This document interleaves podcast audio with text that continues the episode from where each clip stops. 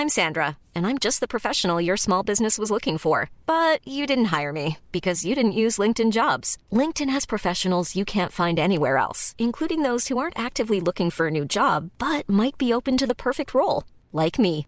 In a given month, over 70% of LinkedIn users don't visit other leading job sites. So if you're not looking on LinkedIn, you'll miss out on great candidates like Sandra. Start hiring professionals like a professional. Post your free job on linkedin.com/people today. It's that time of the year. Your vacation is coming up. You can already hear the beach waves, feel the warm breeze, relax, and think about work. You really, really want it all to work out while you're away. Monday.com gives you and the team that peace of mind. When all work is on one platform and everyone's in sync, things just flow wherever you are. Tap the banner to go to Monday.com.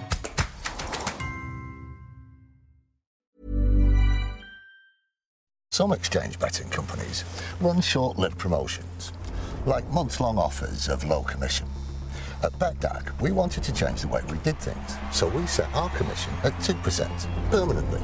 That's 2% on football, horse racing, golf, almost any sport. 2%. That's just one way that BETDAQ is changing for the better. For the better. Like you. BETDAQ, the 2% commission exchange. Over 18s only, please gamble responsibly.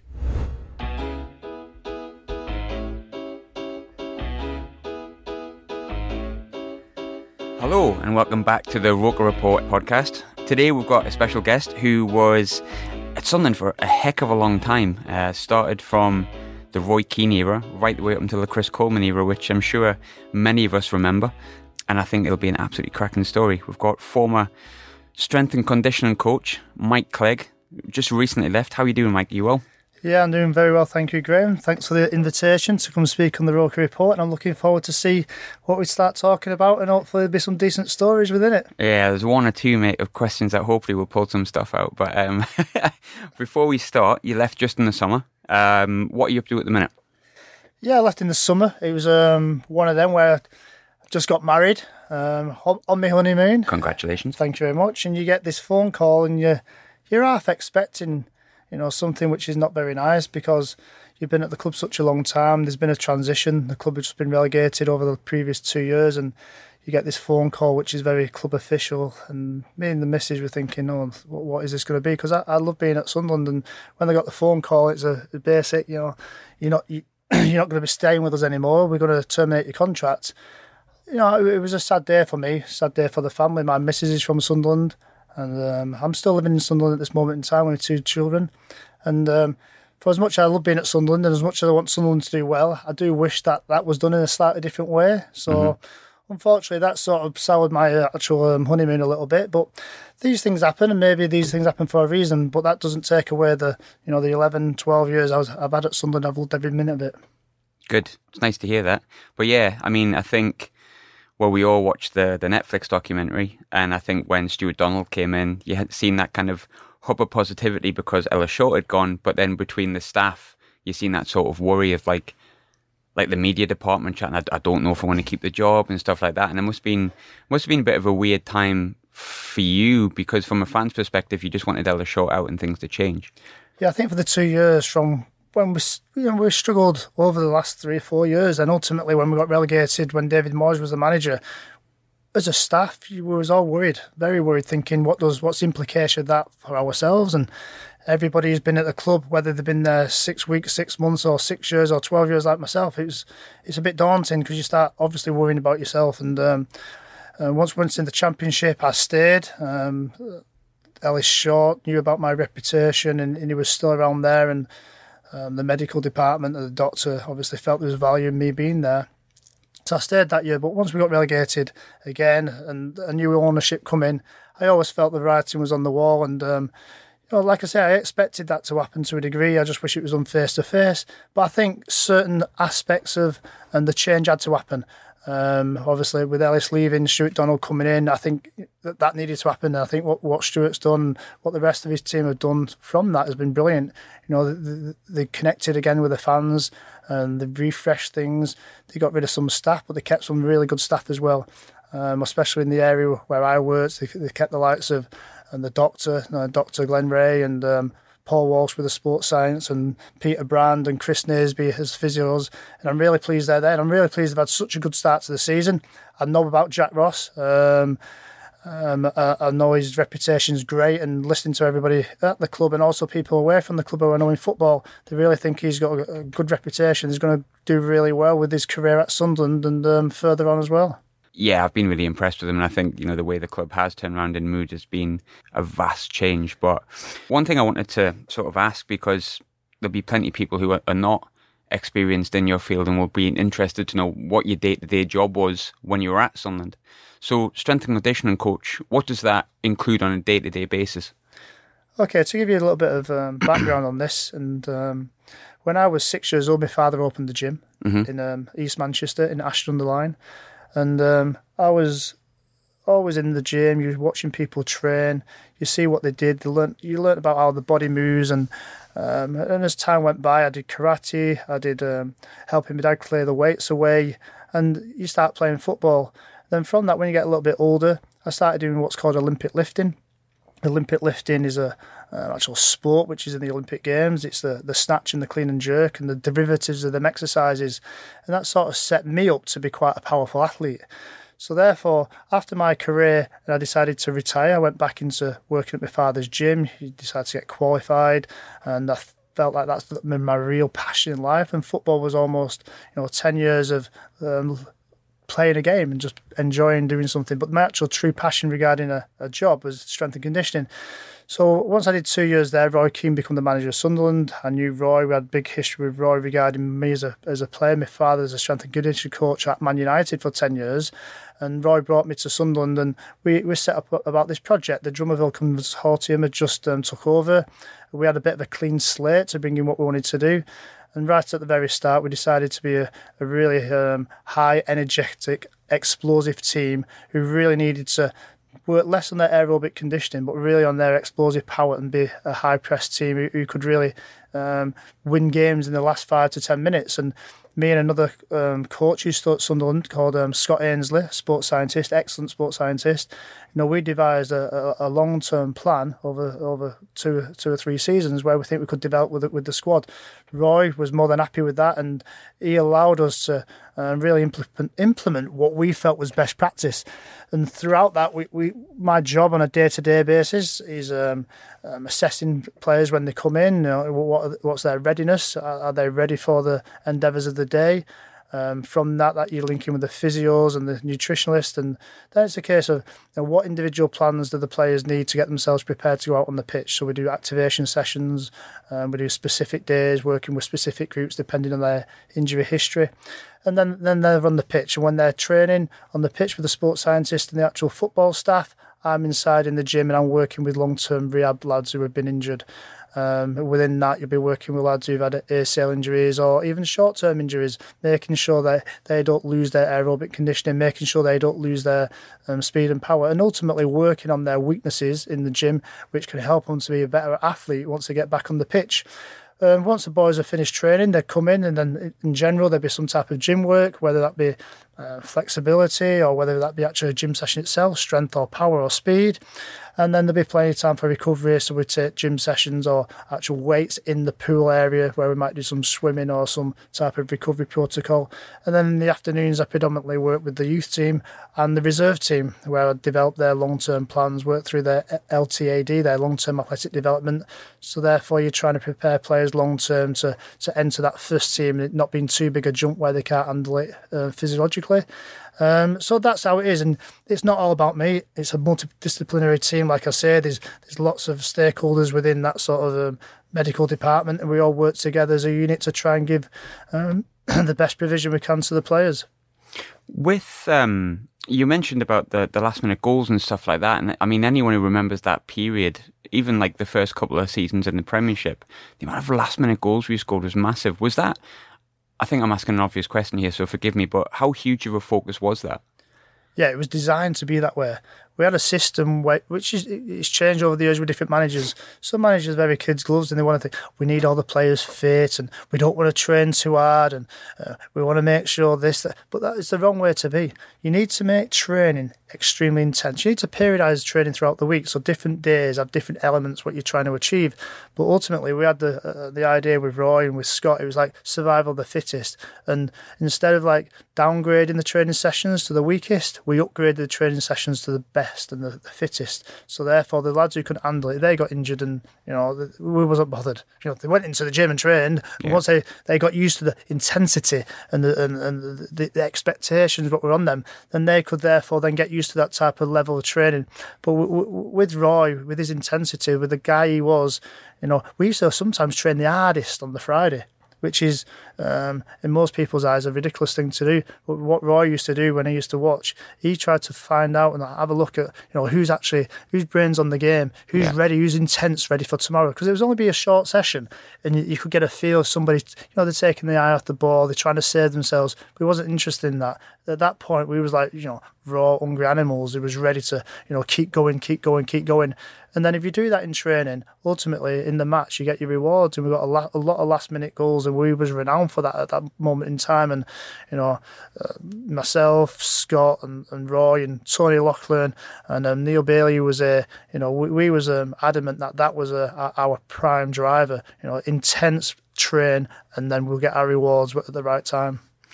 In terms of players you've sort of worked with, I mean, over, I mean, there's a, a lot, what, 10, 10, 12 years yeah that you're at the club. So I'm, I'm maybe asking a, a far reaching question, but there's a lot of players that had injury issues with Sunderland. I mean, off the top of my head, Wes obviously struggled, Jan Kirchhoff struggled, uh, Johnny Williams recently as well. Um, how do you manage players like, say, Wes Brown, Jan Kirchhoff, Johnny Williams, as opposed to someone like, say, Jermaine Defoe, who just seemed to be like this naturally fit guy that just doesn't pick up injuries?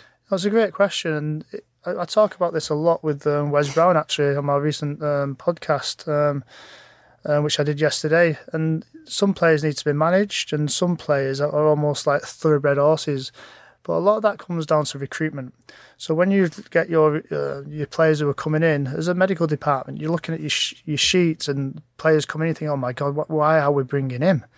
And a lot of the time, unfortunately for Sunderland, the type of players they always sort of brought in, especially was in the Premier League, was was players with great pedigree, but normally they had injury issues. Yeah, you know. So you brought in somebody like Wes, who, you know, great lad. He kept himself going for years, but he had a lot of injury issues. Therefore, you're going to expect that he's going to break down.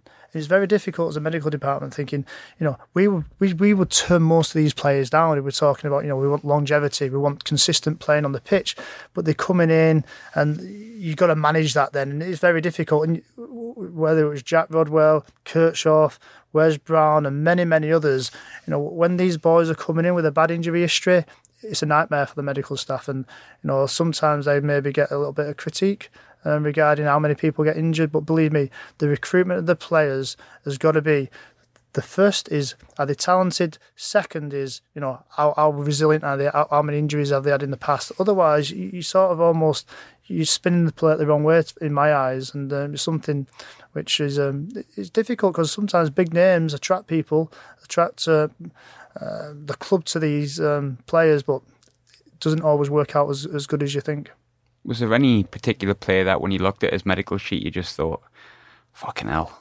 Like the injuries were just so lengthy, and you just thought, where do I begin with that? We've done it. We've had, we've had players who come in and the powers that be are saying we need to sign him, we need to sign him. We're going downstairs, we're scratching our heads and saying, fellas, if we sign him, we're going to we're going to put our jobs at risk. Yeah. So we'll, we'll try and put some type of baseline testing, whether it's some type of jumping or whether it's some type of um, power test or an aerobic test. And I remember when Mick Brown was at, the club and we are saying, you know, I, th- I think the owners at the time wanted to bring somebody in, and we're saying, not a chance, we can't touch him you know, this is this is like just throwing money down the drain.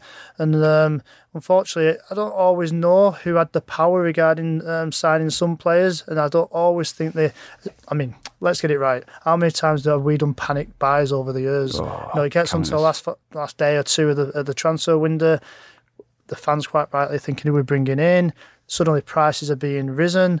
You know, the year the amount of money some of these lads are on And we're getting these lads thinking, what, what on earth are we doing? We are we are going to create our own long term issues, and ultimately that's what Sunderland did. So I, I think there's got to be, you know, we not everybody knows when the transfer window is. You've got to try and make sure you plan, so therefore you're not panicking. And when you're panicking in the last minute, unfortunately, you end up overpaying for players and overpaying for players who've got good names but have bad injury issues, and that's what we've always found there. Someone, someone on Twitter asked a really, really good question in reference to uh, Jack Rodwell. Mm. Now, Jack Rodwell had documented injury issues but I think the more, especially with the Netflix series and the other stuff and the interviews that came out, seemed to be a heck of a lot of mental stuff with that. With Jack Rodwell in particular and, and other players, how many times is fitness also mental sometimes? Because it, it, felt like Jack Rodwell just was worried about getting injured all the time. Is how do you how do you approach that as a medical staff for someone who you think is maybe scared to push their limits in case they get injured, and it's because it's more of a mental than maybe physical. No, and that is the, the very fine line of pushing in training so you actually allow the body to exert itself to its maximal on many, many occasions. Therefore, when you come to the game, it should be within your threshold of movement yeah. capabilities. Um, but again, it comes down to the training. The, the, training, when I was at Man United playing, you know, the training was that intense and it was that competitive. You know, when we played the games on Saturday, it was actually easier you know, of course. Well, it's obvious you're playing against 11 v 11 Man United training, and Alex Ferguson is expecting to see blood and tears, you know. And then when you've got a Sunderland squad where you're thinking, well, I've got 13, 14 players who are our first team players, we can't afford to lose anyone else to injury, maybe, because that's our squad. Therefore, the training itself is not quite as intense as it should be. Mm-hmm. Then you come to the game and boom, this is full intensity action. The other lads don't give a shit about Sunderland lads, and we end up picking up injuries. But when you talk about the mental side, of course, you know, when you get in these cycles of being injured and you, are not working the body all the time, yeah, you're doing work in the gym, but it's very, very different to, to the work you do on, out on the pitch, especially at the high levels of intensity. And that's why like the GPS data and stuff and the sports analysts are coming and sports scientists and they're trying to recognise that and understand whether the people are in acute loading phases or long term, how does that match up with individual training sessions? You're trying to red flag things if things are getting a bit out of order. But again, if the player is not prepared properly. They're doing the right things away from the club because we can only control the controllables. They've got a, a, lot of hours away from the club and their preparation, and obviously their mental state is, is massive. And even though we have a psychologist down at the club, he normally work well. He does actually work with the, the academy. We didn't actually have a first team psychologist. And the psychology itself is is a grey area. You might have a sports performance psychologist. is different to someone who's like a clinical psychologist, or somebody who's worried about their performance on the pitch is very different to somebody who's got to you know work out some type of childhood trauma or some type of abuse what might be going on. So it's a difficult one, and I think that area of um, development for players. We, we, look back, you think of the quality of coaching, what's improved over the years, people getting their B license, A license, and everybody's got to be licensed now, quite rightly. Then you look at the provision in sports science and strength and conditioning and the, um, the qualifications you need to work in these areas. Psychology has still not been took on big time, and I think that's an area which will be a booming industry in the future. It's just how does it fit within a football club which doesn't feel awkward, where you sort of think, well, if I go and see the, the psychologist, I'll look a bit weak, or you know, it's just got to be a, a you know a part and parcel of the, the provision which is provided. But psychology is a massive one, massive one. And one of the big issues I have moving forward is I'm always worrying about the younger lads who are going through the system, the academy system. There's many, many players in the academy system all throughout the country. And a lot of these players, of course, because it's like a pyramid system, only so many players can get to the top, and all these players are ultimately getting released at some point. You know, I have this debate. You know, what's the average age a player retires? So I'll ask that to you, Graham. What is the average age a player retires? Thirty-four. See, thirty-four is absolute wrong answer. And that is a, a deluded statement by anybody yeah. who thinks that. Because if you think of the playing pool of players at academies when they're 11, 12, 13, 14, 15, 16, you know, there's, there's probably 15, 16 in every age group. No, very true. And suddenly yeah. you get to an academy, and then at 16 to 18, you might have 20 players. Then you get to the under 23s. Under 23s is suddenly five year gap but you've only got 12 players. And then there's this incredible abyss between under 23s to first team where thousands and thousands of players can never get through to the first team. Uh, there's massive influx of um, foreign players. There's a massive influx of uh, just players going from one club to the next, one club to the next, and there's an absolute the bottleneck of play. So all these young players who for years and years and years think they're going to be a football player. They've even been took away from their peers, whether that's in schooling or whether they've just been um, um, took to these football academies. Now, they're even open academies which are football specific academies and they're doing their education. Once they actually get released, or they might even fall down a tier, so you might leave Sunderland, leave Man United, go and play at another club. You might go to a, like a Bury, or say if you leave Sunderland, you might go to a Spennymoor or a South Shields. But ultimately, you know, it's very, very hard to get back up. And then yeah. for the rest of their lives, they're thinking, "Oh my god, I thought I was going to be a football player. It didn't happen." They couldn't, you know. For me, psychology, linking that back to the Jack Rodwell thing, is a, a massive area. And um, my sort of public outcry will be, you know, we really need to be thinking about that because he's going to be my, my, child's nine. He's at the academy at Sunderland now, and um, luckily enough, um, I've kept him in the shadow squad rather than travelling around going to all the, the, the, games, playing Everton and all these different, you know, Everton and Liverpool and Man United. And because I, they end up spending a hell of a long time on buses, a hell of a long time away from their normal friends and family, not being able to be exposed to other sports and mm-hmm. swimming. And I, I just think at some point this could blow up in the face of um, youth football. I think it needs a, a, massive rethink. They've brought in this E Triple P system, which is is fine. It's caused massive amounts of paperwork to be done by coaches, and again, I just think there's got to be this balance between art and science, and um, it'll be very interesting to see where it um, leads to. So that's a long-winded question. answer, no, sorry. Really good answer, mate. Really good answer. Really, really interesting. Um, from from a side of um, once someone asked like how difficult is it for you in the role that you do when you change your managers so much? I mean, it affects the fans, it affects the club, it affects the players, but then you've got like medical staff. Because if you look at the likes of, I mean, I could be wrong, you'll know better, but when you look at someone like Paolo Di Canio to say Sam Allardyce or like Allardyce even to David Moyes, it's so different. And obviously, you spoke about Roy Keane, where you had a plan, a project, it's someone that you knew very well, you knew why you were brought in then you go to who was after that? Well, Sbragia would have been, which would have been so maybe a slight transition. But then you move into say Steve Bruce again, Man United. You might get him better, but he's going to have a different plan. How difficult is it for you going from manager to manager in the short succession that we did? Because it, it must have felt like the players and your job was getting pulled from pillar to post. Yeah, well, lucky enough for me, when Steve Bruce come in, I didn't know Steve, but ultimately he, he's come in with his own crew of people. So mm-hmm. he, he, brought in Keith Bertschin, he brought in his his sports scientist um, Will Royal, he brought in Stephen Clements, and they've got a very clear and defined um, understanding of what they want to achieve. And quite rightly, that they're allowed to express that. You know, the manager's just been relieved from his duties. They've come in, and wherever they've been, they must have been doing well. So therefore, put that strategy in place. So for somebody like me, with with, with Steve especially, who I had close contact with, uh, it's a case of you know you've got to look and see and um, take advice from them.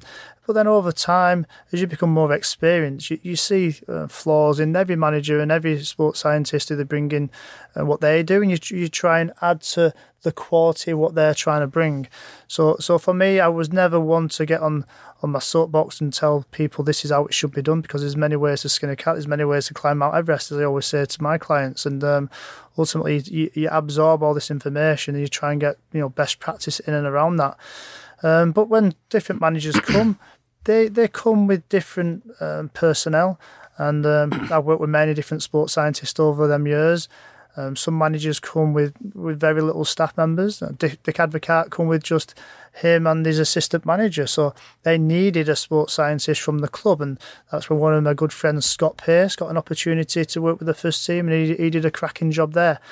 And uh, again, when things change, and another manager come in, Sam Allardyce come in, he brought a guy in called Adrian Lamb, and Adrian Lamb was a very experienced practitioner, and he's worked at all different clubs such as Toronto and Chicago and uh, Leicester and Newcastle.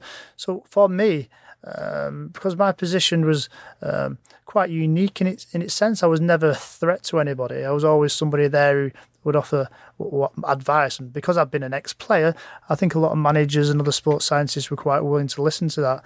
Um, and, and, I just magpied everything and, and took all this information and built up a, a, massive reservoir of knowledge. And, and through that, I think it's, it made me the best practitioner I could be. And it's quite interesting as I've become better and better and better. I ultimately get relieved from my duties at Sunderland, but that only means that I can actually practice my uh, uh, my skill and my art to many, many more people because the projects yeah. I'm getting involved now are not just 25 blokes in a in a gym in Sunderland. That I can now have the opportunity to um, explore um, um, opportunities all over the world, which I'm doing. So, uh, in a roundabout sense, it was an absolute blessing to be um, relieved from my duties as well. So, with fitness, and you were talking about uh, Roy Keane before and how it was really intense, especially on the Fridays.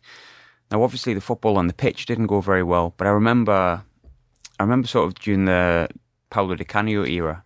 I remember looking at some of the players and like I remember like Jack Colback who must looked like eight stone wet. He obviously wasn't, but and he had these huge biceps in the Hong Kong training, um, the Hong Kong tournament. Sorry, when Paolo Di Canio came in, there's many, many, many stories about Paolo and many many bad ones and crazy ones. But from a fitness perspective, what what was he like? Because he seemed to like never. I think it was Matt Kilgallon said they didn't really have a day off.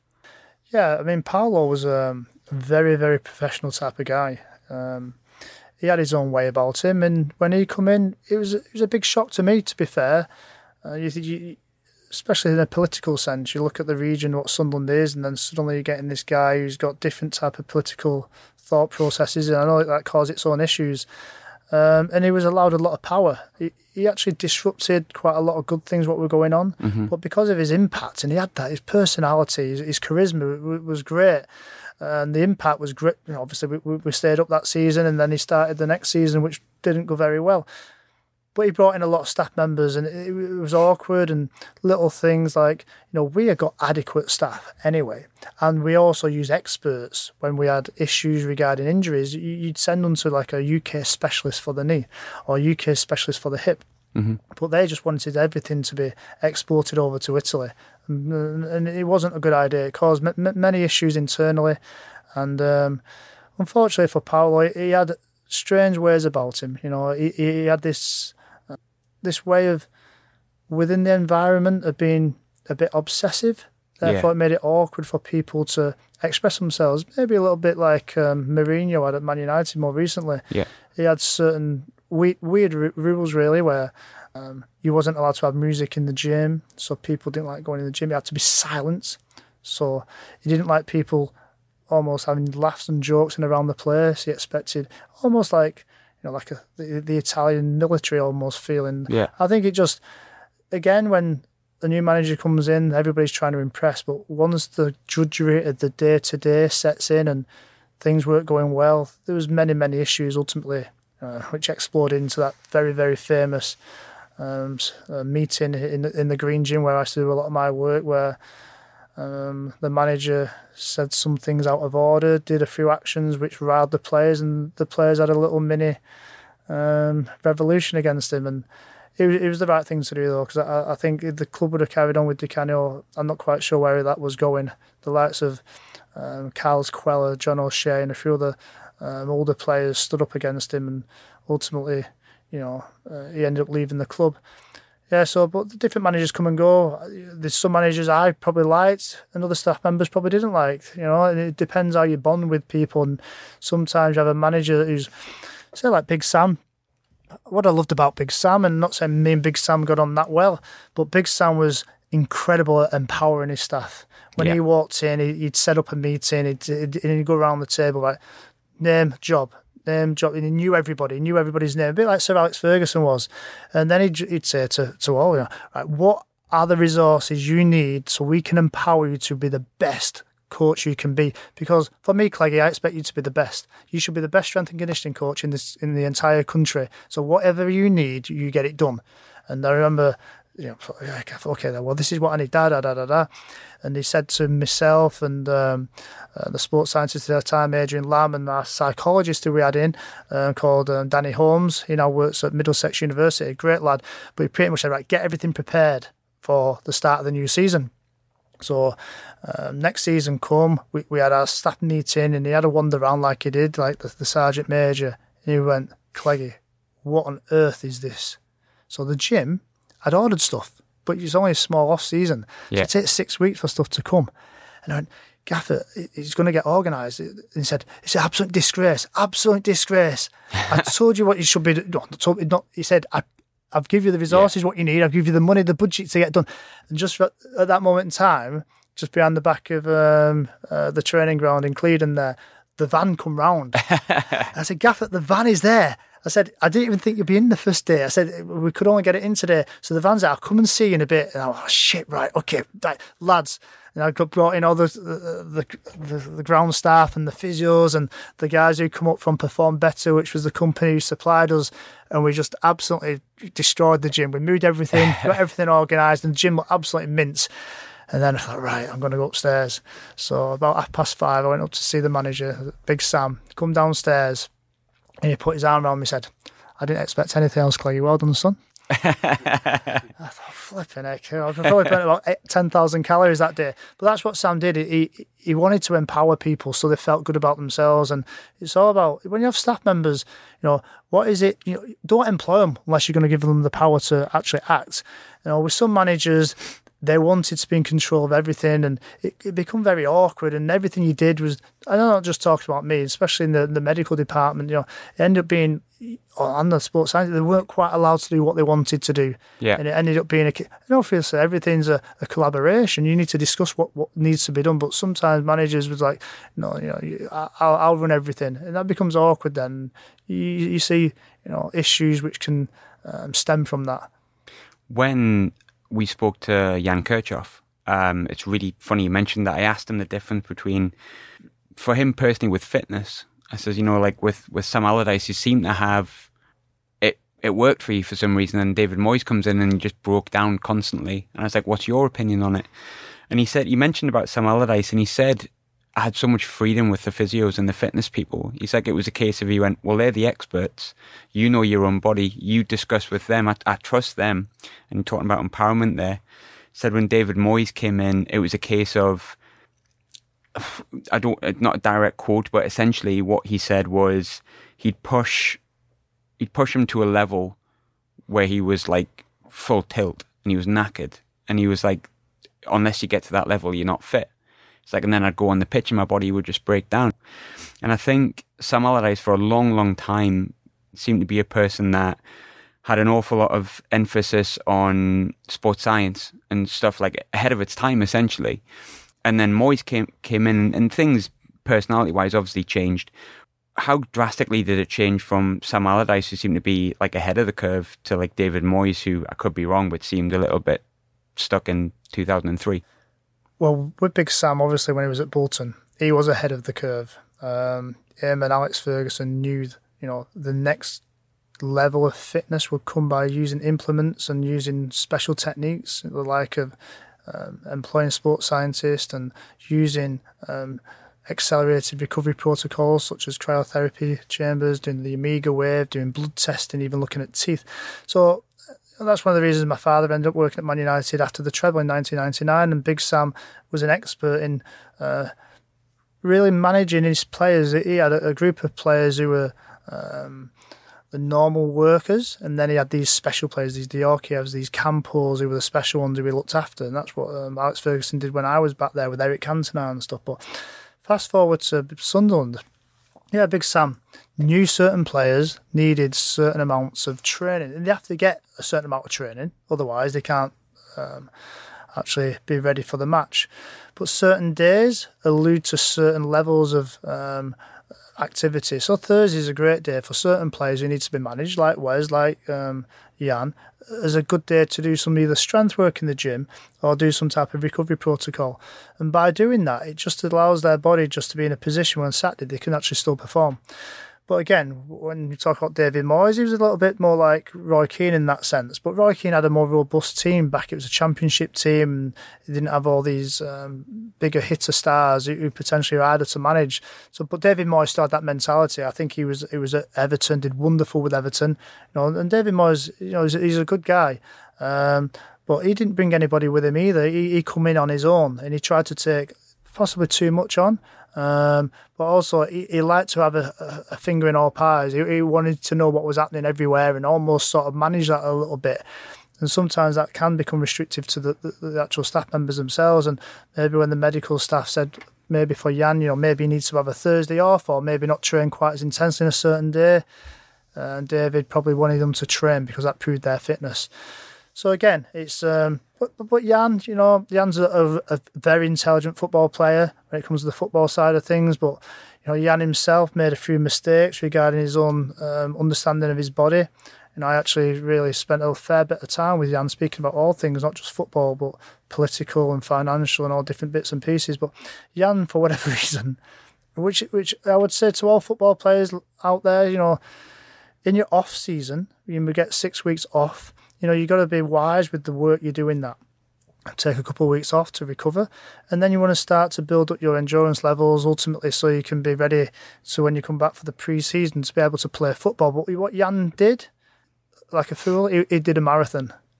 For one, Jan was already a slow player, and Jan's actual um, tolerance to um, long endurance like that with his sore knees, his Achilles issues. You know, he did a marathon. I think it knocked him, knocked yeah. him. You know, and when he come back, he, he was knackered and realized, you know, why did you even do that? And I thought it was it was a good achievement. You know, start doing these achievements like trying to do you know, stupid things like skydiving or drinking as many sambucas as you want once your career is finished. Yeah. You know, but once you're in your career, once you've got an off season to really rest and prepare for your next season, do the right thing. So he made a few mistakes there, and I think he actually, you know, he, he really knocked himself for six doing that. It's stupidity at his highest level, really. But Jan is a top guy, and I wish him all the best. I think he's back out in Germany playing football. Um, who's he playing for? Did you say? With uh, FC Magdeburg at the moment in the Bundesliga. Zwei, I think it's called. Yeah, yeah. So, but he will always struggle with injuries. He's just got that makeup. He's, he's very long. He's, he, he finds it difficult to do um, continuous sort of strength training, and he finds issues because he's so tall with his back. But but Jan, he'll probably end up being a really good coach or manager or some type of philosopher. But um, yeah, Kirchhoff is a, is a, he's a he's a lovely guy. Yeah. You've just kind of reminded me of something actually talking about like injuries and the um, you'd have worked with Jordan Henderson. And I remember there was a comment in Sir Alex Ferguson's book where he decided not to sign him because of the growth spurt that he had. What did he mean by that? And, and what, what was your thoughts on that comment? Well, Jordan was a very interesting case, and Jordan's an excellent case of why why coaches need to give young players time to develop. And we looked at Jordan at 15 years old. He was small, he was weak, but his technical abilities were incredible. Um, and we had to make a decision whether to give him an apprenticeship at the time. And some people felt like he was probably never going to be uh, as physical or, or, or, the level what he needed to be work, playing in the Premier League. However, um, uh, myself, the sports scientist, the medical department, you know, we could tell by his body shape, we could tell by his um, his maturity that he's not actually gone through his, his growth spurt. His what's called the peak height velocity, to give it the um, the scientific name. So we knew there was a lot in there. You looked at his parents, and there's little measures you can do to work out, you know, wh- where are you on your um, uh, maturity um, rate path, and um, you can measure the wrist. You can do um, a sit and see how tall they are. But ultimately, we knew give Jordan a bit more time and he'll be able to flourish. And that's ultimately what we did.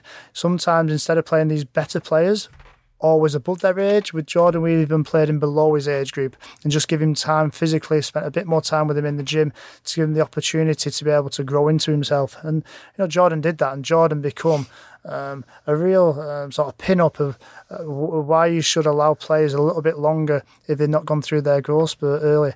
Um, and he, he, kicked on. Obviously, he got his debut when, when Roy was there, and they become you know an excellent, excellent player. He ultimately went to Liverpool, become England captain, and you know I'm proud to be able to say that in the summer I texted him while he was at the World Cup and wished him all the best. And it's great to see a local lad do really, really well. But um, yeah, Alex Ferguson probably saw him when he was in his awkwardity stage, where he was just got into Sunderland's first team. He, just yeah. looked a bit gangly, and you can see um, a resemblance of when Gareth Bale just first started playing. This sort of gangliness, uh, not quite being able to be in full control themselves, but give them a bit of time. And I think Alex Ferguson looking back, maybe maybe made a mistake by not taking Jordan because he he become a solid player. Not only that, Jordan's mentality. We're talking about psychology, mentality, determination, commitment to the football as a whole. He's him and somebody like Cristiano Ronaldo, James Milner stand out as being people who you know really maximise what they got and, and good to them and good for them. Some exchange betting companies run short lived promotions, like month long offers of low commission. At BETDAQ, we wanted to change the way we did things, so we set our commission at 2% permanently. That's 2% on football, horse racing, golf, almost any sport. 2%. That's just one way that BETDAQ is changing for the better. For the better. Like you. BETDAQ, the 2% commission exchange. Over 18s only, please gamble responsibly. With um, Jordan Henderson, you mentioned before, obviously. I, I mean, uh, we interviewed Kevin Ball, and he was saying how proud it is when you've been involved in a player's makeup and like their coaching, their, their fitness. And you see someone like Jordan Henderson, captain in Liverpool, potentially win the title this season. You look at him playing for England. It must be like immense pride seeing someone like that that you've worked quite closely with. But from a fitness perspective, is there any player that has came to you with maybe you needed to mold into sort of like a project? I think the, the question I would be asking what's the best recovery story you've got from like a certain player that you've had and thought this is going to be a challenge and they've, they've totally flourished under the project that you've created for them? Yeah, that's a good question because over the years you've obviously worked with lots of different players. we work with players who sometimes come on loan, the likes of um, say Danny Rose, um, the likes of Danny Welbeck, um, Jonny Evans, who, who come for a short period of time and what you're trying to do there is, is, is give them a, a, nice transition from their, their mother club through a period where there's a big, big change to them, you know, the, the physicality of playing first team football every day and uh, first team football matches every weekend and making sure that process is, is nice and steady and um, they're not exposed to too much. So they're all nice little projects because you know the top players and you want to make sure they got good service and each one of them players come and did really, really well. Uh, when you get the likes of other players, someone like J- Jermaine Defoe, and top players who really know how to look after themselves, Bolo Zenden, these type of players, you know, they're quite easy to manage. You just got to give them a bit more one-to-one attention, and um, ultimately, you know, just guide them on that path. And th- they're quite simple projects.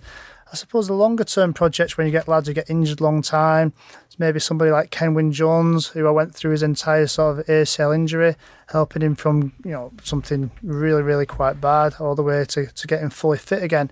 You know, there's a lot of reward in that. Um, you, you, see him flourish afterwards, and uh, that, that's nice to see. And there's many occasions there, but again, you, will see different um, practitioners throughout the entire um, time span of that from the initial physio running on the pitch with the doctor trying to assess what it is to make a, a real snap judgment uh, to see whether they need to take them off and to which surgeon you go and see. And that period of time which then leads into um, a, a, lot of time just being in the physio room day in day out. The, the the masseurs doing loads of brilliant work. Obviously Craig Russell, who's been a football player down at Sunderland, and the work he does down there. And uh, a lad we had called Richard Capelin, who's, is another brilliant uh, masseur lad who's now gone on to do um, mortgages because of his own um, issues with the club. But these things happen. But then it's the physios working, getting them to be, you know, can they be mobile now? Can they be uh, doing the simple movement patterns? Can they walk? Can they use the muscles properly? Then they start transitioning to uh, one of the guys we had, David Biddingsley, who's, who's a great physio, been there for years and years and years. He worked with me a lot because he was the rehab specialist. Uh, he's at Manchester United now. Yeah. Um, he's got down there, and I'm I'm really proud of what he does. And I've seen quite a lot because I'm in Manchester two or three times a week myself now, and he's working with with them players. And he's got a nice little gig down there because he's sort of added extra to everybody else. So when you get a bit of a long term or short term injury, it's like Dave, where are you? What are you up to now? Oh, um, I've just got myself. I'm over in Dubai again. You know, I've got five days with Lindelof, and oh, I'm just up where you now. I'm down in uh, down in Malaga. I've got six days with um, Sanchez. We need to work with his hamstring. you know, he is absolutely falling on his feet, but it's about yeah. time he, he, he did as well. And, and and again, it's that process from that acute issue all the way maybe to nine months, and you know, you, you, every single day you're in the gym working with these players, and there's been many, but it's it's just a case of keeping them fresh, keeping the uh, the exercises and the challenges interesting, and ultimately just at the on the back of the mind, always remembering, you know, when you get back on that pitch, You know, it's that's where your career is. That's what your passion is. You your mum and dad have probably been taking you to football, you know, since five or six years old, and you know it's too easy. I mean, I've seen lots of lads, even Man United back in the day, where you know somebody like Ben Thornley Yeah. He's, he's on my show next week. Great lad. He ended up doing his ACL when Roy Keane did his ACL. And they worked together. But my dad did Roy Keane for nine months. Ben worked with the other physios. He didn't quite stay on top of his weight. He didn't quite stay on top of his fitness. Then Ben struggled after that, where Roy kicked on again. So again, these points in time when you get injured, they can be the making or breaking of a player mentally and physically. So yeah, it's it's a it's a they're all big projects when you know whether it's a, a two week hamstring or whether it's a a, a nine month uh, long term injury. But um, you know the boys and the players who have to go through that, and sometimes the supporters and um, they don't always see that it's a hardship every day. Of, you know, getting through that period of time. So. I wanted to ask actually. I'm I'm pleased you came on to like sort of long term injuries. Um, Duncan Watmore, obviously still at the club, and I imagine you would have worked quite closely with, with Duncan the first time and then and then the second time. What what was it like working with him, and, and what kind of mental strength does that guy have? Because he seems pretty switched on, and that was devastating when it happened to him the second time. Well, I think Duncan, he's not got much in the way of training history. So mm-hmm. he, he was at Man United as a youth team player. Then he he, he went to college and he went to um, Altrincham playing Altrincham, there. Yeah, so yeah. when he came, he, he was quite um, a lightweight player, mm-hmm. but then he was exposed to a lot of football, and he's a fast, explosive player naturally. And w- when he picked up his, his first injury, it was obviously devastating to him. He's a bright lad. Um, he's got a degree. Um, he's a thinker. His mother and father, especially his father, has had some top jobs, and they really know um, how to bring up a good human being. So, yeah. regarding um, Duncan in around the club, he, has been amazing. He, he brings something different, and uh, um, I, I, think apart from in, his injuries, it's a shame there's not more lads like him within the football world because he just bring that that's something special, you know, quoting poetry or you know, talking about um, the financial crises and all this type yeah. of stuff. And you know, it was really good to have him around. It's somebody I really enjoyed working with, and he worked really, really, really hard. But I suppose the problem is with these injuries, no matter how much work you do, occasionally if you get trapped into a certain position and force goes through your knee, you know, it can happen again. And, and with Duncan, and the, especially the type of player he is, he's always going to be vulnerable. And a bit like we talk about Johnny Williams, you know, I was down the other week. I was doing some work for um, lecturing for the what's called the PSFA. That's the the Scouting Federation, and um, we was doing that, doing some assessment with some lads who wanted to be qualified scouts, and we weren't watching um, Charlton versus Accrington. And um, Johnny Williams was playing for Charlton, but he, he sucks players in. He's such a good player. He sucks players in, so he's getting yes. whacked every five minutes he's falling on his shoulders. He's had both two shoulder like reconstructions and you know all the time. So it's the nature of the game with Duncan. He just nips the ball just past the defender. So you've got a six foot two um, big massive centre half about to clatter you. He's thinking he's going to get the ball and just leave a little bit on you. Duncan just nips it with his toe, and all that force is going straight through Duncan's leg. So Duncan's always going to be you know open to injury in the yeah. way he is. And unfortunately, as, as, as hard as we work and believe me, Duncan worked as hard as anybody in the gym. You know, sometimes these reoccurrences can happen. You look at the statistics of that, you know, and there is a um, there, there's high percentages of, of re-injuries with these type of ACL injuries and knee injuries.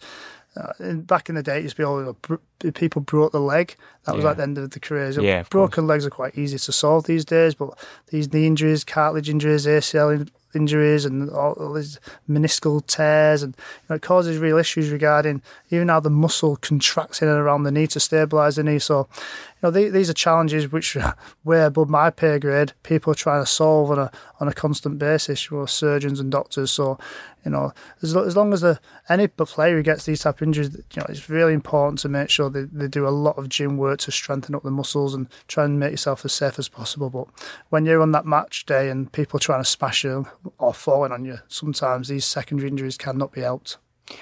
What's your thoughts on, um, and I'm, maybe this is personal opinion, but someone who I, I, love him because he's played for us for so long, but I'm I'm aware how much he could be aged. But I always look at it that each injury he gets, he comes back just rusty and a bit and a bit slower. And, and I'm curious as to why why that happens to some players. And I'm talking about Lee Cattermole. And yet somebody like I mean Duncan Watmore's yeah, he's he's not quite what he was when he was playing in the Premiership. But at the same time, Duncan's came back a very similar player. He doesn't look like he's scared of going to tackles. He doesn't look like he's lost any of his pace at all.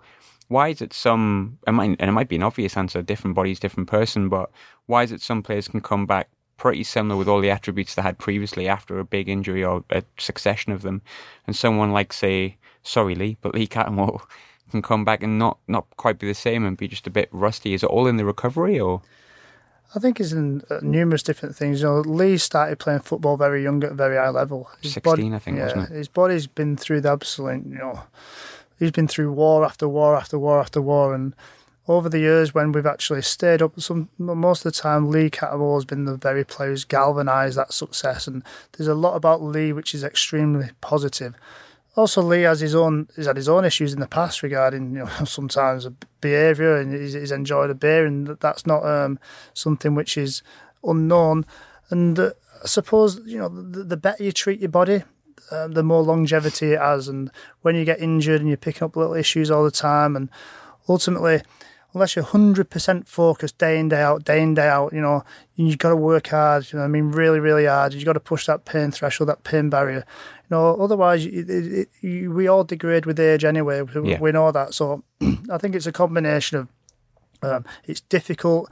You're injured. You've been through the, all, all them wars and going through the injury process when you, you, can get bored and you can start being asked to do things you don't really want to do. And it, it is an hard time. I was speaking to Wes, like I said yesterday, and you know the first two or three months players can handle, but when it's longer than that and they, they, they're being asked to do swimming again or they're being asked to do more strength work in the gym, and it can become difficult, and they, they sometimes shy away from it a little bit, and and ultimately listen, it's a professional sport and you, you've got to be really, really pushing yourself all the time. So with Lee, I think he's picked up that many injuries over time, probably not got himself where his, his body's been. If you ask Lee, quite rightly and fairly, he's probably never played a game where he's not felt some type of ache or pain, mm-hmm. and he's willing to go through that, and that's always an injury risk. And um, he's a brave player. He's, he's, certainly somebody I'd have in the trenches with me.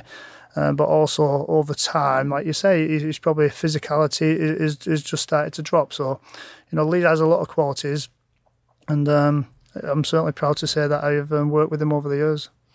Away from the medical stuff, and maybe onto the more personal stuff of your time when you were at Sunderland. Um, straightforward question, and you can give me a, a why behind it, or you, you, don't have to. Who was your, your favourite manager to work with throughout your, your tenure? Without doubt, Roy Keane. But that that because I had a, you know, a, certain amount of authority with that. Mm-hmm. You know, I was his guy, therefore, whatever I said got done and got delivered upon, which was fine. So, uh, when Roy went to um, Ipswich, um, I I was asked to go with him. Um, I actually went down to Ipswich. I met Roy, Tony Loughlan, and the, um, the, the sports scientist there called Antonio Gomez. Brilliant sports scientist again. He now works for Barcelona first team. And I looked at that project, and um, you know, I almost I almost went to tell you the truth, but I actually played for Ipswich as well. And um, on the way back, I um, I stopped at the hotel where I stayed previously as a player, and I just got a little bit of an awkward feeling. I went back to see Laura, my wife, and um, I just said, I'm not quite sure. You know, it's, it's good money. It's an opportunity to be with Roy again, and Roy obviously trusts me. And I'm not quite sure who's coming in as, as, the, as the next manager. And I've said, oh, you know, I think it's right for us as a family to, to sort of stay here. But but then Steve Bruce rung me, and it, it just it solved a real issue with me, and uh, yeah. I ended up staying at Sunderland. And Niall Quinn got on the phone, and Steve Bruce and the doc, and said, you know, we want you to stay and it, it, made it easier family life. And Roy fell out with me. Fair enough. He fell out with me for a couple of years. Um, we've made up since then, and he's, he's, he's been Roy's been incredible with me. You know, honestly, the, the, two years we fell out, I remember having dreams at night time, and I was like, oh my god, if I see Roy somewhere, I, I, honestly, like nightmares, you know. So it ended up getting solved, and more recently, obviously, we, Liam Miller died in, yeah, in his. Sadly, um, yeah pancreatic cancer, and that was a sad day. But they did a football match over in Cork for him, um, a tri- tribute game, and Roy asked me to go over there, and um, that was nice to be a part of. And, and Liam was a great guy, and um, it's a shame that happened. He's got such a lovely family. Um, but, but, Roy, again, little things like that, he's, he's, sort of looked after me over the years. But so yeah, I, I, stayed at Sunderland then. I, I loved being with Roy. With Steve, it was different again. He brought his own person. And they all brought their own persons. Uh, I, I really like Gus Poyet. I thought he had um, something about him which um, um, I liked. He, I liked the staff he brought with him. Um, but at that moment in time, it was it was interesting because we just had that sporting director um, role. Um, we had uh, Lee Lee Congerton. Yeah, so we had Lee Congerton. Trying to erase him from memory. Yeah, so well, so we had Lee Congerton at the club at that moment in time, and um, they were trying to try the, this new thing. I think we, we had managers, and then I think De Fanti come in as as um, a sporting director. Then Lee Congerton got the job. And when oh no, I can't remember exactly it the timing now. It's the way around. First, and then yeah. then Congerton afterwards. Yeah, but there was a real awkwardness in the club where it was, it was like the first team against everybody else. And but Gus, he was always in the in the gym. He was always in the head tennis place where we used to play head tennis together. We were always in the um, uh, the medical room, and he was saying, "Come on, boys, it's about us. We cannot change anything else. It's not about this. It's not about that. It's not about upstairs." And he just brought this spirit. You know, I don't think we we conceded many goals that year. I think we got to Wembley yep. in the cup, and there was something special about Gus, and um, it, was, it, was, strange. It was almost like we, it was us against the world. It's almost like a mentality which I didn't really get from other managers. You know, obviously I like Big Sam in the sense of what he brought. Um, um, because he give everybody empowerment. And the other managers will come and go. They all had their different traits. Um, but yeah, I enjoyed working definitely with Roy and, and, and with Gus. Who was, and again, you, it'd be nice if you had a reason behind it, but I'm aware I'm digging. Um, who was your least favourite manager to work under? Well, see, I travelled to every single pre-season tour. Yeah. And I loved it. Whether it was going to Ireland uh, with Roy, whether it was going to um, Portugal with um, uh, Steve Bruce, whether it was going to uh, South Korea with uh, Martin O'Neill, we went over to California and Toronto with uh, Dick Advocaat. We went everywhere. It was incredible. But the one manager. I know where you're going. I didn't go on the pre-season tour to Italy. Do you know why? Because I said to him, I said, listen, my wife, she's having, I missed the birth of my first child. And then my second child was um, due to give birth. And even though most people was like a bit awkward with um, Di Canio, I actually spoken to him and um, said, no, I, I normally travel, but um, this time I prefer not to travel for this occasion. And he was fine. And he even sent me a text um, when my baby was born, um, Gabe, just to say congratulations. So in that sense, he certainly had something about him. Um, was um, he was fine. I, I quite liked him. Um, again, I think that's because he had a football history. He had mm-hmm. a sports scientist called um, Donatelli, Claudio Donatelli. He was the weirdest guy I've ever met. he was. I don't even think he spoke. He spoke a little bit of English. I just, he was just weird. He was just weird. He, I always remember when we used to do sit ups in the gym or do some. He used to, he used to click like this, and he used to do like ten minutes, ten minutes of sit ups then say, oh, Mike, you take the rest of the session. And then just stand there watching. I thought, you weird guy, you obviously not got a clue what you do in the gym. You might do able to do aerobic stuff and the stuff outside and a few sit ups, but you know, you know I, I, there are critique. You know, I could criticise every manager for one aspect, yeah. and there's they've got aspects which are good as well. So, you know, uh, on on that note, you know, even like Chris Coleman, brilliant guy. What a nice guy. Yeah. He was brilliant. Unfortunately, it, it didn't go well for him and all the way through Martin O'Neill, he was. Oh, uh, Martin O'Neill, what a guy! You know, he's an incredible guy. He's, he's almost he's eccentric. He, he's strange, but he's brilliant as well at the same. You know, I'm just proud to have been able to. Would I have enjoyed a, 10 years just with Roy? Of course. Would have I enjoyed the last 12 years with 12 different managers? Yeah, it's brought so much more to me as a, as a yeah. character and seeing all these different styles. How did you find, um, you just reminded me going through the, the, the plays and stuff like that. Simon Grayson. Yeah, Simon Grayson was an interesting one. I didn't know Simon. He come in, and I almost felt like that was a, a right decision. We'd just been relegated, of course, and he wanted somebody who knew that uh, that division. Um, he, he, brought us an assistant as well, funny little fella. Um, and we went over to, um, I think we went to Austria for pre-season tour. Um, we had a right good pre-season there.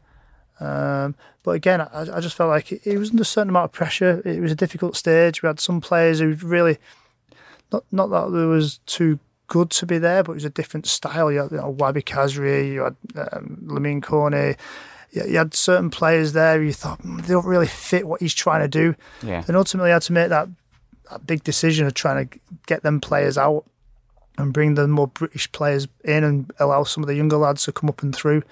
And um, that's great for the young players who did do that. You know, Yeah. you, you look at what happened in that season, the likes of George and Honeyman becoming really established, and Josh Maja getting in the team and doing really well. Um, so for everybody's um, the nightmare of being rele- relegated a couple of times. For other people, it was their heaven. You know, so uh, Grayson was a, was a nice fella. Ultimately, it didn't work out for him, and maybe a bit unfairly on Netflix. I think it comes across um, quite poor on him, which is unfortunate. Um, but anyway, let's talk about the Netflix. How good a show is that? I was going to say you've gone bang on to my next question. You're doing brilliant at just moving me on to the question I'm going to ask. It's fantastic. You Like, can tell I interview people, eh? yeah, you can. Yeah, yeah, yeah. Maybe it should be switching around, but I'm not quite as interesting to be honest. But um, when it comes to the Netflix series, I, I loved it. I thought it was great, and um, Johnny actually interviewed the guys who made it, um, and I thought it was a really, really good, good bit of crack them because of obviously Sunderland Daft. Um, I loved watching it. My wife even enjoyed watching it. I've got a few friends in Berlin who were just like, "Your club's crazy. This is amazing." But how fair was it? Was it like the way it comes across? Well, put it this way, I learned some things from it. You know, the first of all, I, I must admit, when I turned it, on, I thought, "Oh my god, this could, this could be tragic in many ways," and also I thought it's going to be entertaining. But do you know what I loved about it? Just that opening, opening um, thirty seconds, that opening minute, just the song, just Yeah. the way they put that together. I mean, even now, just thinking about it sends tingles up my body. You know, I'm not even from the area, but when I was watching that, it brought every time I watched the next episode, it actually brought a tear to my eye, and I just thought, you know, I'm proud to be, you know, a part of this Sunderland journey. Knowing, however, it's about to just show the worst of the worst. But it- you know, you, well, I think what it does do, and I think what it does do to the rest of the planet, uh, it shows you know, how passionate Sunderland people are about their football.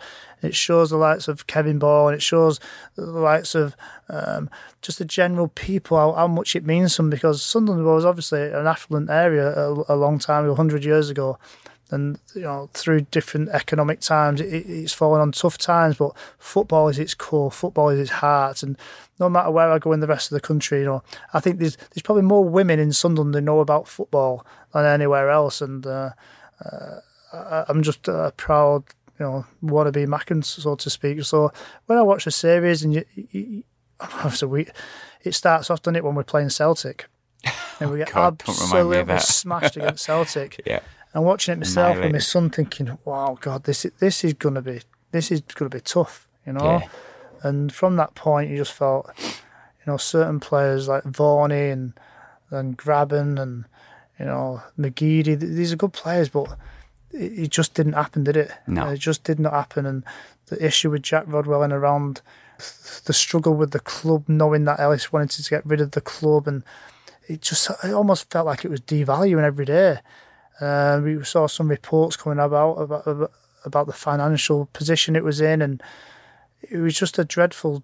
It was it was difficult for the staff members. It was difficult for the players as well because in the most awkward time in the club's most recent sort of decade history, there was cameras everywhere. Yeah. And it even caused, I felt, you know, maybe that accelerated fate in the club, which was already there. I, I do think, looking back, if I was Martin Bain or Ellis Short themselves, I think it was a poor decision mm-hmm. to allow the Netflix cameras to be there at that time. I think it made a great show. And I, and I think that the guys who made it, I think they call, they call Fullwell 73. Yeah. I think they tried to put out there because they are Sunderland fans a positive story in a very negative light, and they tried to focus on the likes of Joyce uh, and the chef Patrick and, and little cameo roles from the guy I don't know who was doing the taxi driver. Yeah. But ultimately, some nice stories in there, but it just showing the passion of the Sunderland fans, and it was horrible to see, you know, when it was loss after loss after loss, and it- you know, it was sad. I, I used to remember walking out of the stadium feeling proud as punch when we used to, you know, beat teams, whether it was Man United or Newcastle, and and then we were suddenly losing about against all these, you know, poor teams in, in your mind, difficult teams in reality in, in, in the championship, and you know, you're almost walking out of the stadium with your head down, feeling a bit embarrassed. So, but the Netflix documentary itself was, you know, it, it was it was good, and I know they continued this season. I think. Yeah, they have been have been doing it allegedly. Yeah, I think the, we'll wait. I, I think they're waiting for to see if Netflix will pick it up. Yeah. I'd be really surprised if they don't. I mean, hopefully Jack Ross and um, Stewart Donald and the rest of the boys on there getting the playoffs or get promoted, and we we do you know go up because that would be a lovely um, sort of mirror image of the year before, and Yeah. hopefully there's loads of people and fans saying, "Yeah, we got it to how it should be," and we all want in this area to get it back to the, you know, to the Peter Reid days and the Quinn and the and the Kevin Phillips days because they were they were great times for the club and sometimes even back then I remember when we come tenth with Brucey and the fans were happy. Fast forward, you know, ten years and you, you're getting relegated from the championship and you sometimes just got to stick with you know not everything is always you want listen to them what they're all at Newcastle. You know, it's embarrassing what goes on up there. Yeah. You know, they think they're a big club. They've never won anything years. And, um, you know, Going to Parliament now. pardon? they took it to Parliament. Yeah. The way the club's being run, it was in Parliament. Yeah, a Right. Labour MP, their Labour MP took it to to Parliament that he uh, he Mike Ashley wasn't spending the money correctly or something. And it was the hub of the the hub of the community. Well, nothing surprises me there with what he, he's like or, or, or what the, that club's like because, you know, it is a big club and the fans are passionate up there as well. Um, but, um, you know, for, for me, you know, Sunderland until I die, I suppose. good answer, mate. Really good answer. Um, there's a, a big myth that I kind of want to, I, I, in a way, I want to quash it, or I want a bit of um, your opinion on it. And I've asked a few people the same in the fan base for a long, long time through that sort of. It wasn't a ten-year period of struggle; it was about five. A lot of people talked about the rotten core, and it just came out of nowhere. This the rotten core, and a lot of people pointed at like senior professionals like John O'Shea, Lee Cattermole, because they were there for that long. Now, I've spoke to a variation of players from throughout that period who've played under John O'Shea and Cattermole, and give or take one or two negative comments. They've all been really, really positive about John O'Shea, and I think Steven Pienaar says like, he couldn't understand why people even thought that about someone like John O'Shea because he was the one that would keep everyone galvanised and together. So my question wouldn't be, is John O'Shea part of the rotten core? Because I don't think he is. But what do you think the issue was? Like, because there was obviously like a, some sort of poison in the dressing room. Where did that come from? When did it start? And how did it manifest itself? Well, John O'Shea is definitely not part of that because John O'Shea is an absolute diamond and somebody who tried. He was, he was almost like the, the second manager, and um, he could highlight issues, and he- he, tried to bring a, a lot of that to having the players having their own meetings and going out for meals and trying to get um, good team bonding. I suppose the rotten core, which is is obviously not a nice word. It, I think it's something what probably stems from what I class as. Um, so it's, it's then people who are very, very highly paid, but they have no heart. Yeah. You know, I think that's because of the way the transfer system was and the monies.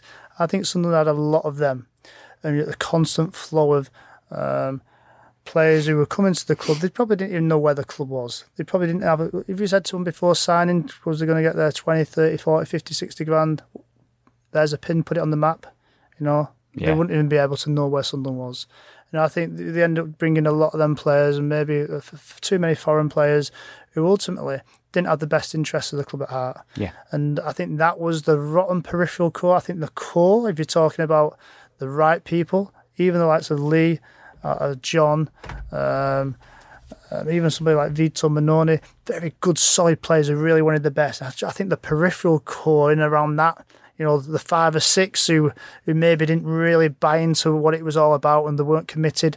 But that rotten core sort of spanned from year to year with different players because different manager comes in, he brings in different players who didn't quite have the, the same feel and the same um, the love of, of what Sunderland was, and the, the the middle core stayed static, so to speak, with John and Lee and a couple of other players, and then you had this sort of five or six mercenaries is the word I call Yeah, yeah. We've had many That- of them. That's the word mercenary after mercenary after mercenary.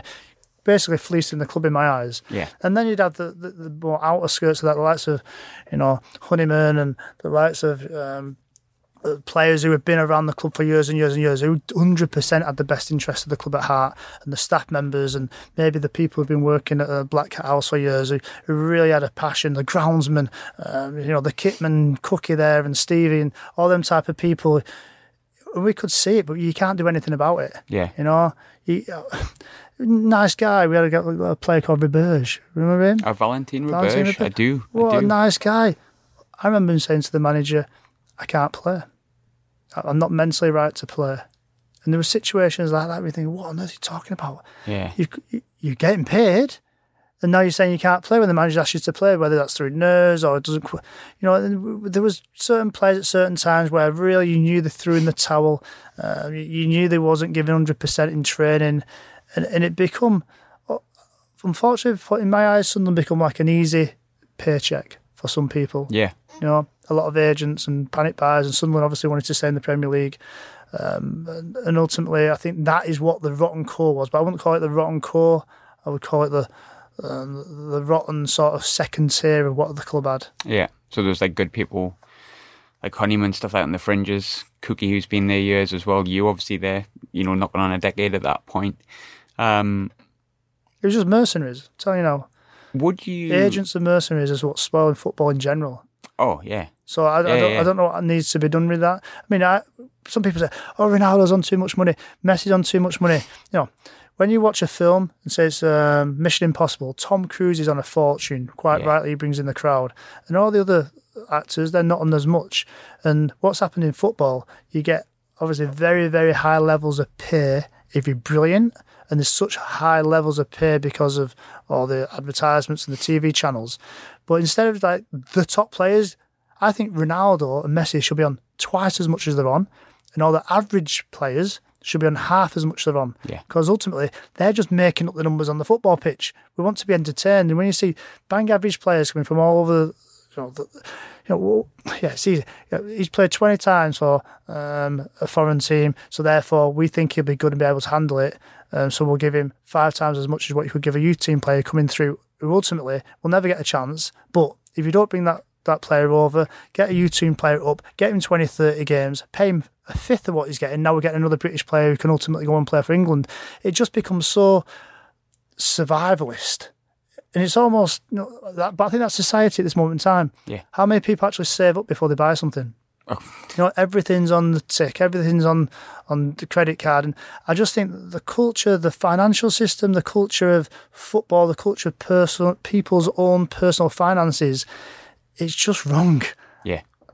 And there was so, I mean, you look at, I'm not even going to like touch on individuals because I don't, I don't need to ask you if we're going to include Ndong and people like Papy Djilobodji in that because of what happened. They got sacked by the club. We paid 21 million for them too.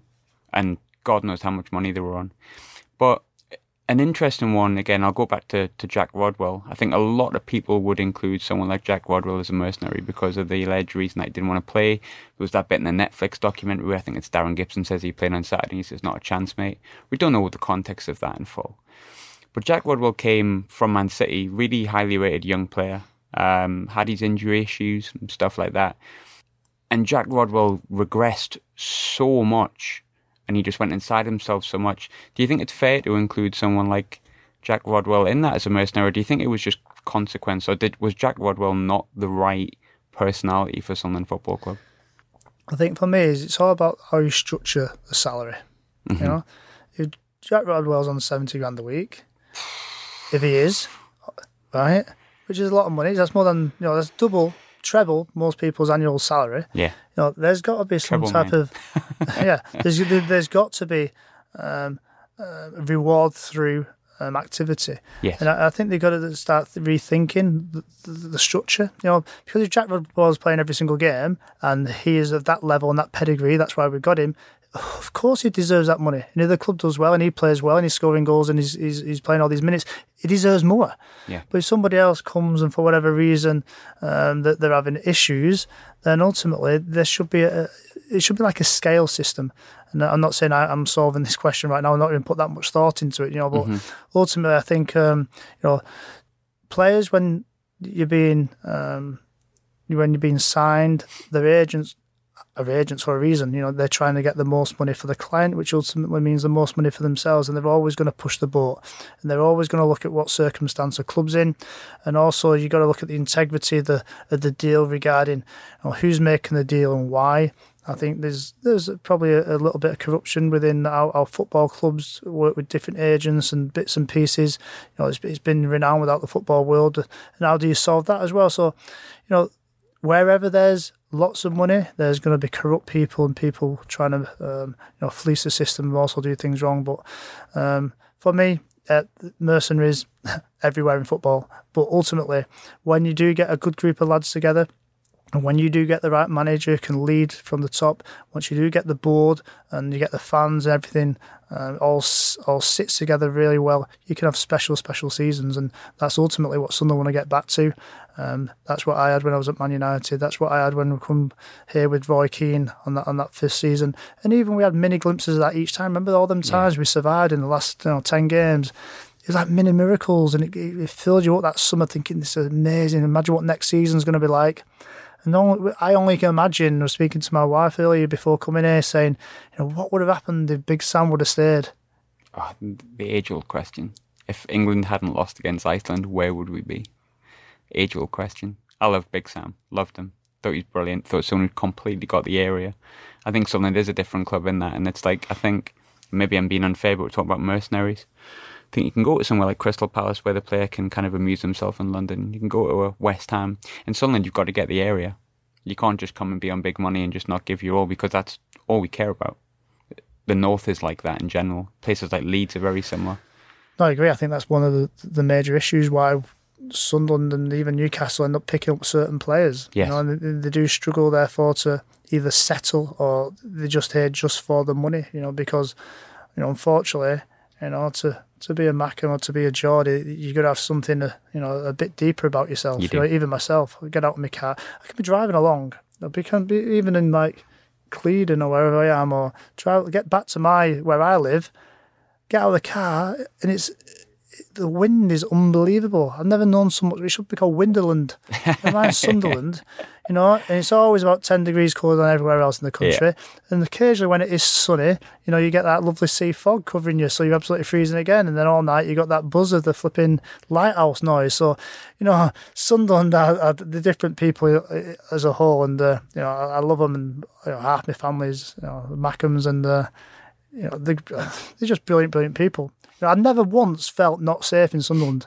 Yeah. And when I go back down to Manchester now on Wednesday, Thursday, Friday, in and around Manchester, Tameside, Ashton, thinking, gosh, wow, this is this is a, a little bit. Come back to Sunderland, I'm just like, this is an absolute breath of fresh air. It's a lovely environment, and that's why I don't want to relocate with a family. I think it's a safe, happy environment where people got you know really good, um, um ethical, you know, heart and you know I'm, I'm, I'm pleased. Who knows where life would have took me, but to bring me to Sunderland just sits really well with me. I went out for the first time in a long, long time last night. That's why my eyes are a little bit black, but thankfully this is audio, not visual. So I know it's going to click. But just to end then, I think uh, what I really want to end on a positive because I think there's been a lot of positive, but we've touched on some negative, and I want to end on a positive with it, definitely. Um, what's your favourite memory from your time at Sunderland? I think my favourite time was obviously getting promoted when Roy Keane was here. Um, I remember, um, all, well, first of all, we ended up losing a game against Colchester, and it oh, sort yeah. of just knocked us off the tracks. And there was there was a little mini panic. I remember being up in the office. There was me and Scott Ainsley and um, uh, Ricky Sbragia, and uh, well, I don't even think Ricky was there then actually, but Neil Bailey, uh, Mick Brown, Roy, and Tony Loughlan. Like, oh my god, right lads, we need to, we've lost. We've been on this amazing run but just let's get it back together. So anyway, we got back on the on the winning. Um, I think we played. Who did we play Burnley. away? We played Burnley away. Oh, away from home. Um, when we um, actually, I think somebody lost. We anyway. The staff. We went out in Durham, and the the, the other team was playing. Somebody somebody Derby played lost. and lost. It meant we was. We played on the Friday. We won, yeah. and then I think Derby had a match our result the next day and, and, didn't, I think. So we knew that if they lost, we was going to be uh, promoted. We wouldn't have been the champions, but promoted at that moment in time. Yes. And uh, we went down to Durham.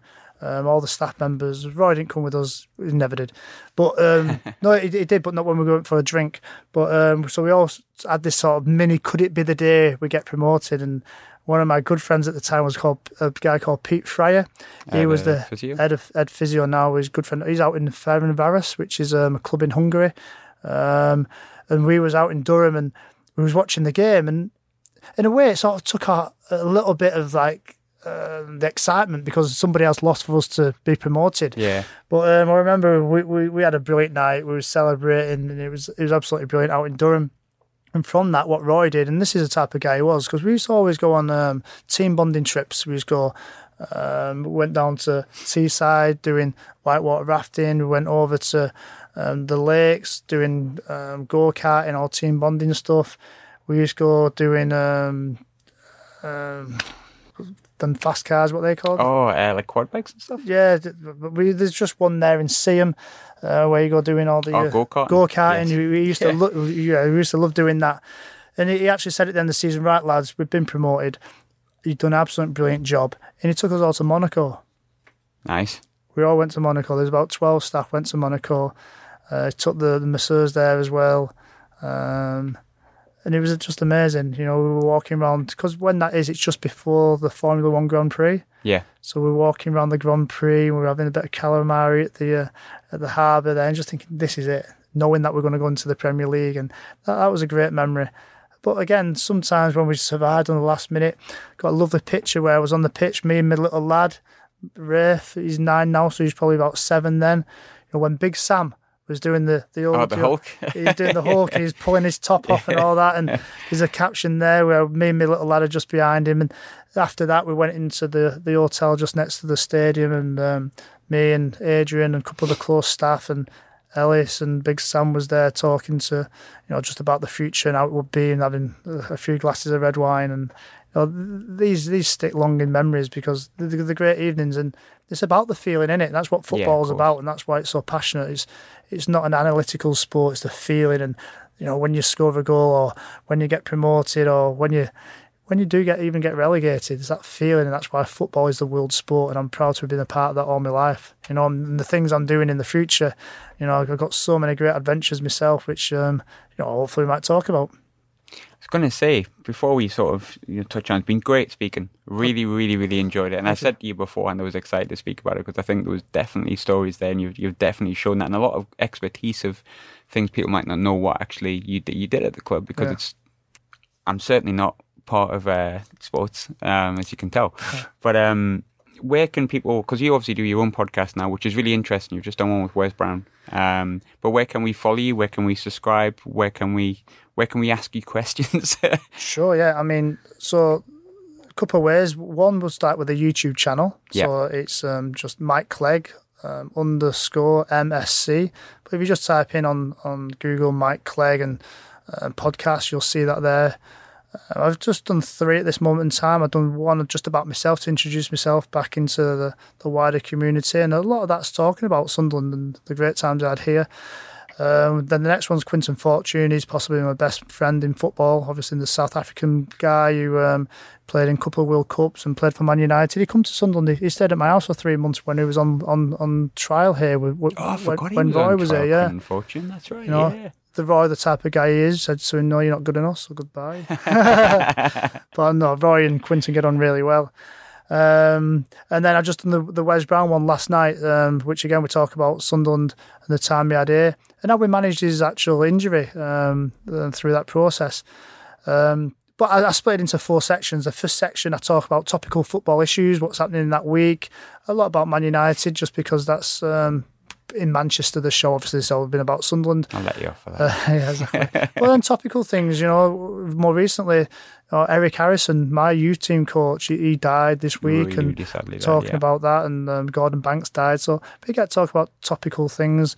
Um, I've more recently just become um, an ambassador for. I'm sponsoring my local team, Curzon Ashton. I've seen that Yeah. actually. Yeah, yeah. So uh, my my, my brand or, or my business, which is called um, Seed of Speed, which is one branch of a couple of businesses I'm doing, and that's athletic training. So we have a, a gym itself, which is on the floor, so to speak, where it's only for athletes, um, not for the general public, where they can train. That's where my father practices out of with three or four of his coaches.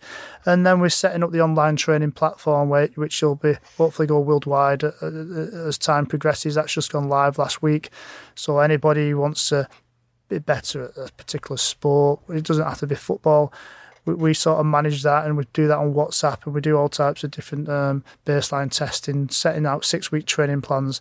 Um, so that's that. But the YouTube is, is the one um, which I'm enjoying doing at this moment in time. So yeah, uh, and Twitter's the same. So everything on all social media, it's Mike Clegg underscore MSC. And w- with that, I, I'm trying to just collate um, just best practice and really good stories um, from my time. I'll be speaking to my scout and why he scouted me. I'll be speaking to my first coaches, speaking to the players I've worked with, um, speaking to experts in nutrition, psychology. Um, I'll end up speaking to people in business management and ch- chief executive of football teams. I've even had the likes of the charlatans and uh, the group ringing yep. me up saying, "Can we come on your podcast?" And amazing, you know, yep. because they're Man United fans and they're trying to get that link. I'm also an ambassador for Diane Modahl. Um, for her um, sporting trust and trying to help kids to spend less time on the streets and more time in, in, in, secure environments where they can actually practice things they would never be able to normally, like cooking and sports and arts and crafts. Yeah, so I've, I've got a real project going on, and I'm doing a lot with the local community in Tameside regarding um, ch- children's health and awareness of obesity and all that type of stuff. But sorry, I've gone off track slightly. So I've got four mini segments. I do the topical football, my podcast. I do a section which is called um, Evo Sync, which is all about health and well-being. So this week's all about sleep and how, how to uh, how sleep um, can make you have a, a, good life or a bad life in the sense it, it has a uh, a real um, effect on the way you can be productive, not just as a sportsman, but also as general uh, well-being. And then a little section where each time I get um, um, a client coming in or I interview, they sign one of my shirts. It's my winner's shirt from the 1999 treble yep. time. And at the end of this series, which will be at the end of the season, and that's going to be um, given away to a subscriber, depending on Amazing. Uh, some type. We're, we're going to do it like some type of prize show. I think we're going to do it something like uh, um, you with your parents, or you with your, your child, or with your friends doing something sport acti- um, related where it's quite funny. Something where we can get lots of subscriber interaction. Well, I have just subscribed, so oh, I'll, thank you. I'll, I'll slip you a wee bribe before we leave. Um, but Mike, thanks so much for coming on. I think it's been really, really, like I say, really, really interesting. And I thank you very, very much for getting up early this morning. I made a, a bad executive decision to go out at about three o'clock last night, but I think I've coped. well, listen, I've really enjoyed it. I really, really enjoyed it, and uh, oh, well, we can do it again in the future, I suppose. And um, massively, yeah, that'd be amazing. To everybody who listens to this podcast and Sunderland fans, you know, all the best for the the, the rest of the season. And hopefully, Jack Ross and Stewart Donald can push the club on and get into the Championship and then back into the Premier League. So good luck, everybody, and uh, wish you all the best.